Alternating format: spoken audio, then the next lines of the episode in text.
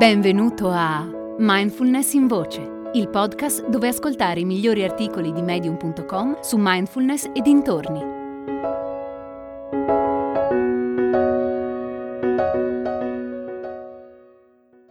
Il non attaccamento come via alla felicità di Avi Itzkovic. Gli animali domestici hanno un ruolo importante nelle nostre vite oltre ad essere compagni meravigliosi, possono insegnarci cosa vuol dire essere presenti e consapevoli. Eckhart Tolle è l'autore del libro Il potere di adesso e una delle sue frasi che preferisco è Ho vissuto con diversi maestri zen. Erano tutti gatti. La frase si riferisce al fatto che i gatti vivono costantemente in uno stato di presenza vigile.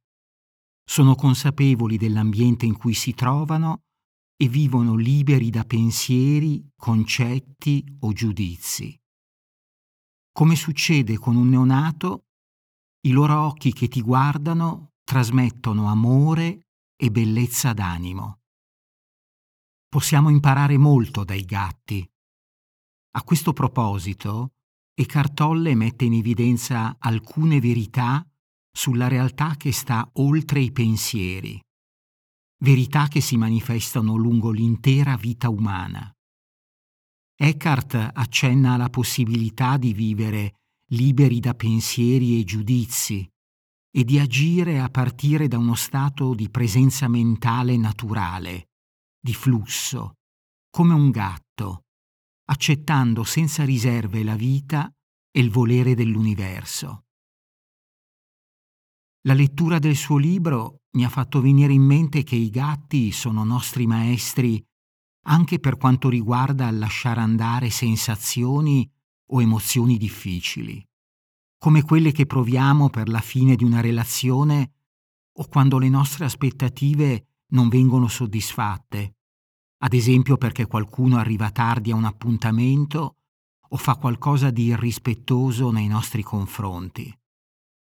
Quando proviamo emozioni dolorose o ci sentiamo feriti dagli atteggiamenti altrui, è difficile lasciare andare. Emozioni, sensazioni e aspettative ci sembrano reali, anche se sono solo oggetti della nostra mente, oggetti fatti di pensieri. La maggior parte dei pensieri vanno e vengono, ma quando sono coinvolte emozioni forti, lasciare andare un pensiero è difficile e quel pensiero può creare stress e sofferenza.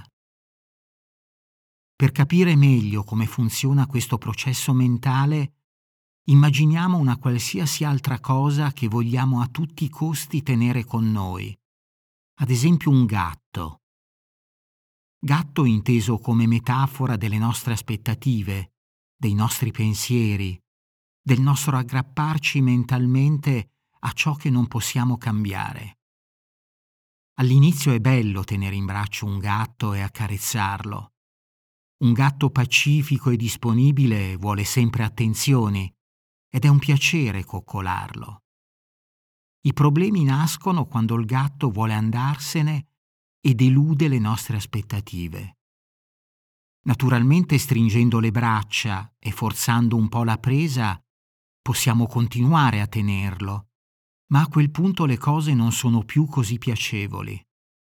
Più cerchiamo di trattenerlo, più lui tira fuori gli artigli e noi iniziamo a sentire il dolore provocato da un gatto arrabbiato.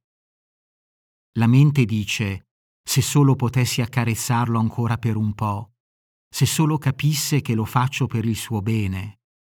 Ok, continua a trattenere il gatto e vedi un po' cosa succede. Razionalmente è facile capire quanto sia illogico rimanere aggrappati a dei pensieri disturbanti o a delle aspettative rigide. Come nell'esempio del gatto, più ti aggrappi e più soffri. Esiste però un'altra possibilità. Lasciare andare, accettare, arrendersi al fluire naturale delle cose, riconoscere che non possiamo cambiare la situazione e che più desideriamo che le cose siano diverse da come sono, più rendiamo la vita difficile a noi stessi e agli altri. Lascia andare il gatto con amore. Lascia che sia. È davvero l'unica cosa che puoi fare. Miau. Hai ascoltato Mindfulness in Voce, il podcast di Mindfulness Bergamo, www.mindfulnessbergamo.net.